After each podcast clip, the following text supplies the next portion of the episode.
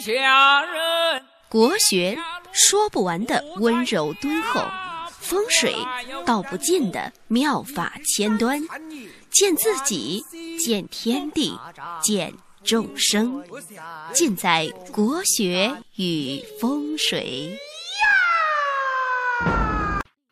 各位听众，大家好，我是罗云广志。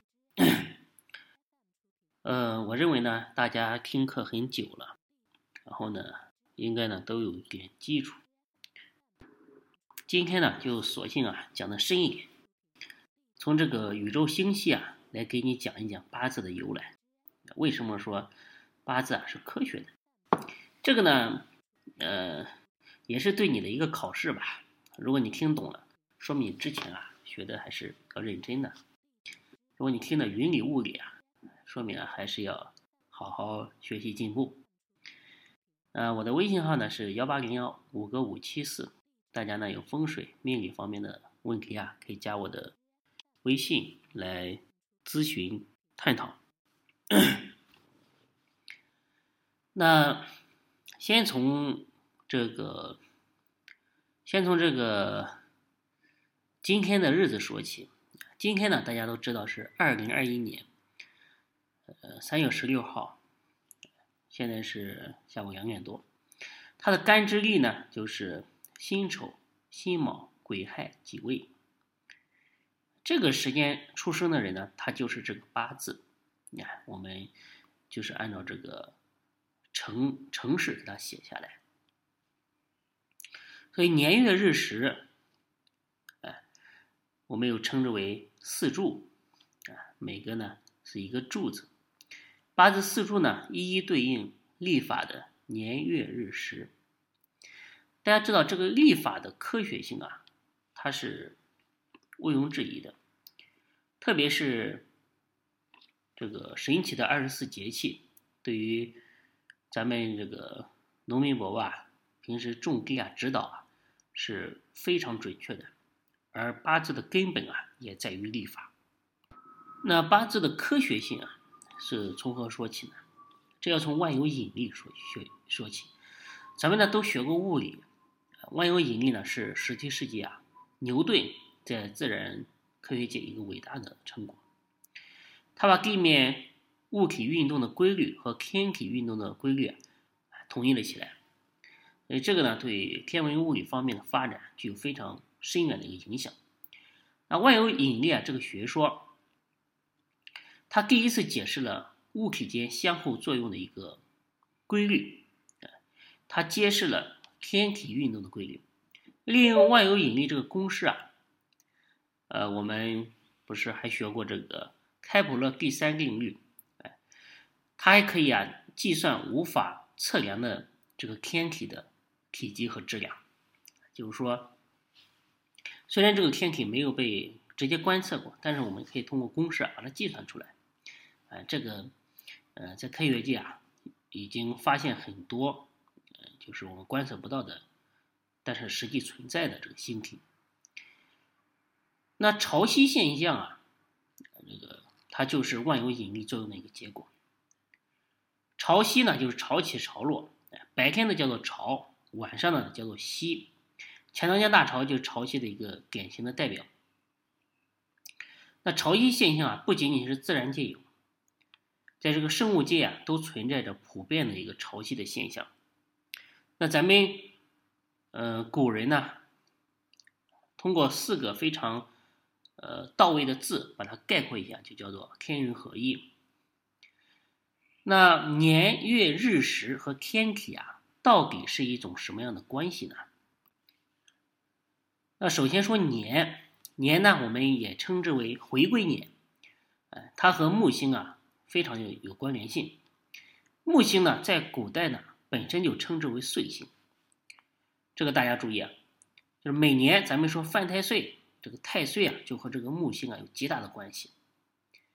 木星呢，呃，通过百度啊我查了一下，就是它是呢太阳系八大行星当中啊最大的一颗。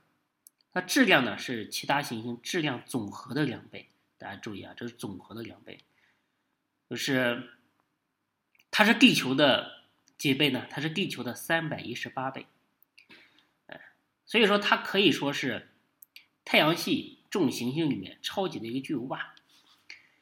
那它绕地球公转的一个周期呢，大概是十一点八六年，就是接近于十二年。那它的公转轨道可以划分划分为十二段，称之为十二次。那木星呢，大约每年行一次，这个呢就是所谓的岁次。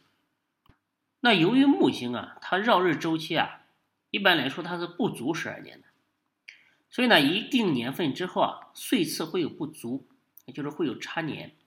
那不足的部分呢，咱们用这个这个历法上非常著名的一个方法，叫超乘法来弥补。那这个呢，将来有时间了再给大家讲一下什么叫超乘法。呃，相对于地球而言，这十二次就是太阳与木星综合能量的一个十二个不同的点位，就十二个年份。那咱们先贤呢，以子丑寅卯辰巳午未申酉戌亥这个十二地支来命名。这个呢就是纪年。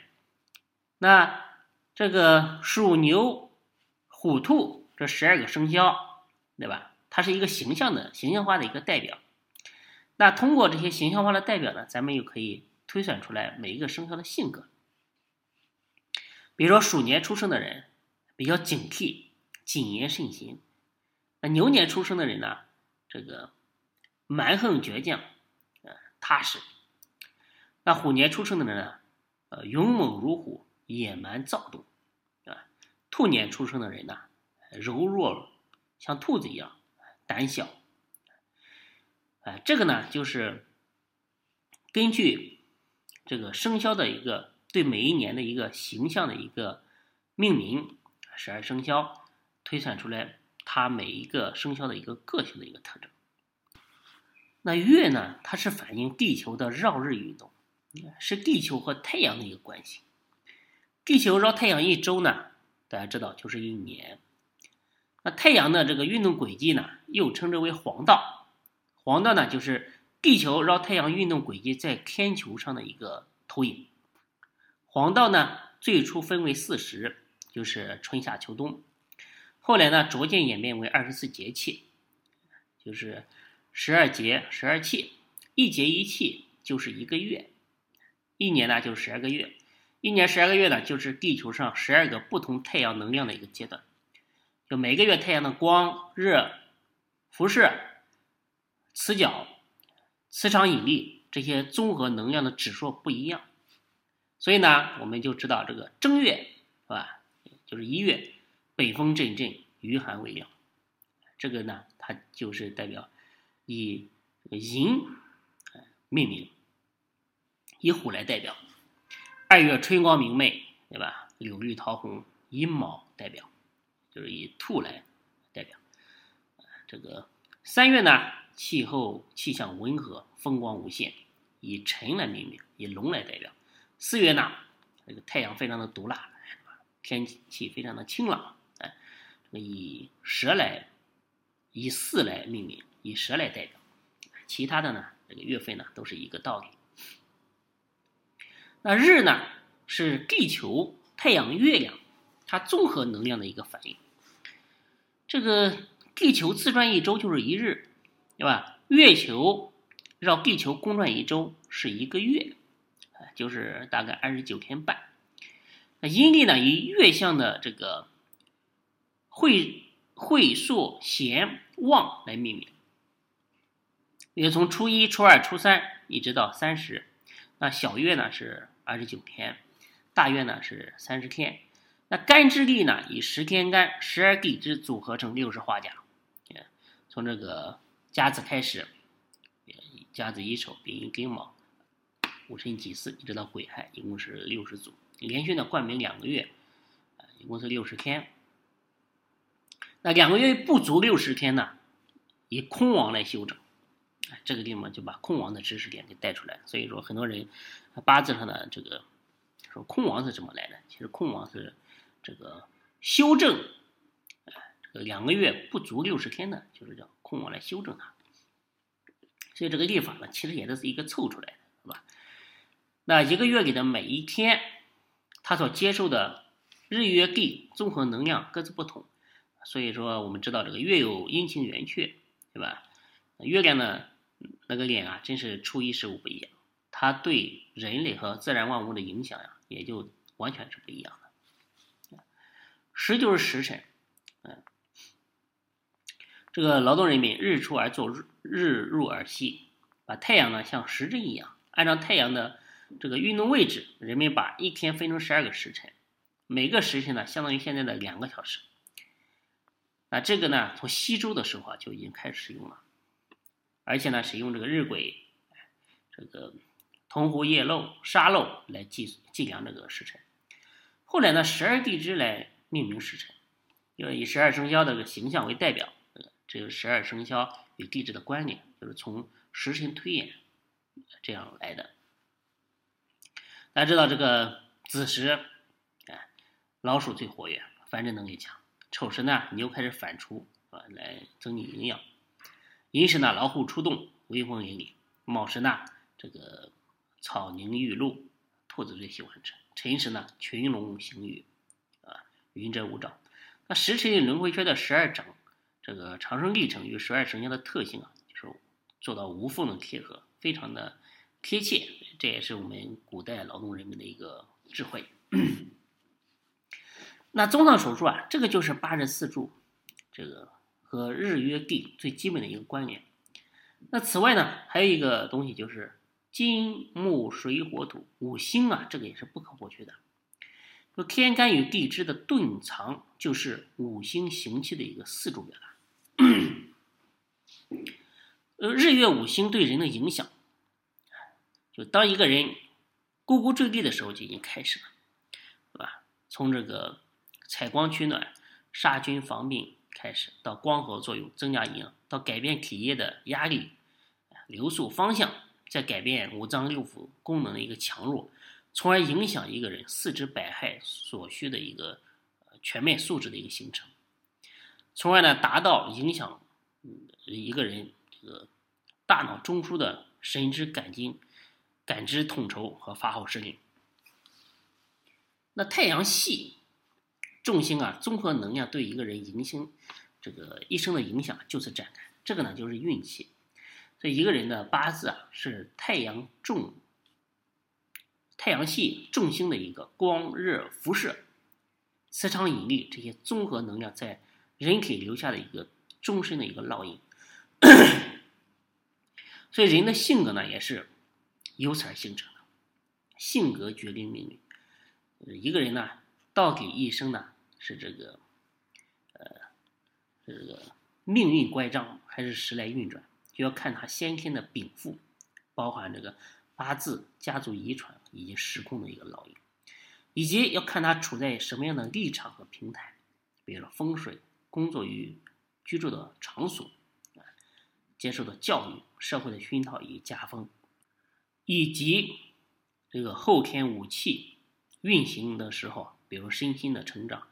国家与社会的兴衰，呃，时空的流转，人事的变化，能不能和他们碰出来火花？这个能碰撞出什么样的火花？哎，比如说如日中天、灿烂辉煌，就是好运啊发生的时候，什么事情都比较顺利。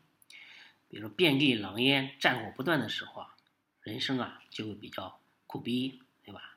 是诸多的烦恼。所以说，我们认识八字、读懂八字，并不是要认命，也并不是说我们要执着于宿命，而是要知命改命。这个改命呢，并不是说我们要逆天改命，而是说去顺应天道，去改善命运。就是了解自己命里有什么好，就要将它呢发扬光大；有什么不好，就是去帮它改善。就是我们所说的“有则改之，无则加勉”。道家唯物教人啊认真，佛家唯心啊教人崇善，儒家唯情教人审美，都是改善命运的不二法门。我们都要去好好的研习，好好的修行，将这个灾厄最小化，将美好的人生啊最大化，就是在人生既定的道路上不断的去勤勤恳恳的去耕耘。最终呢，达到功德圆满、正果累累的一个作用。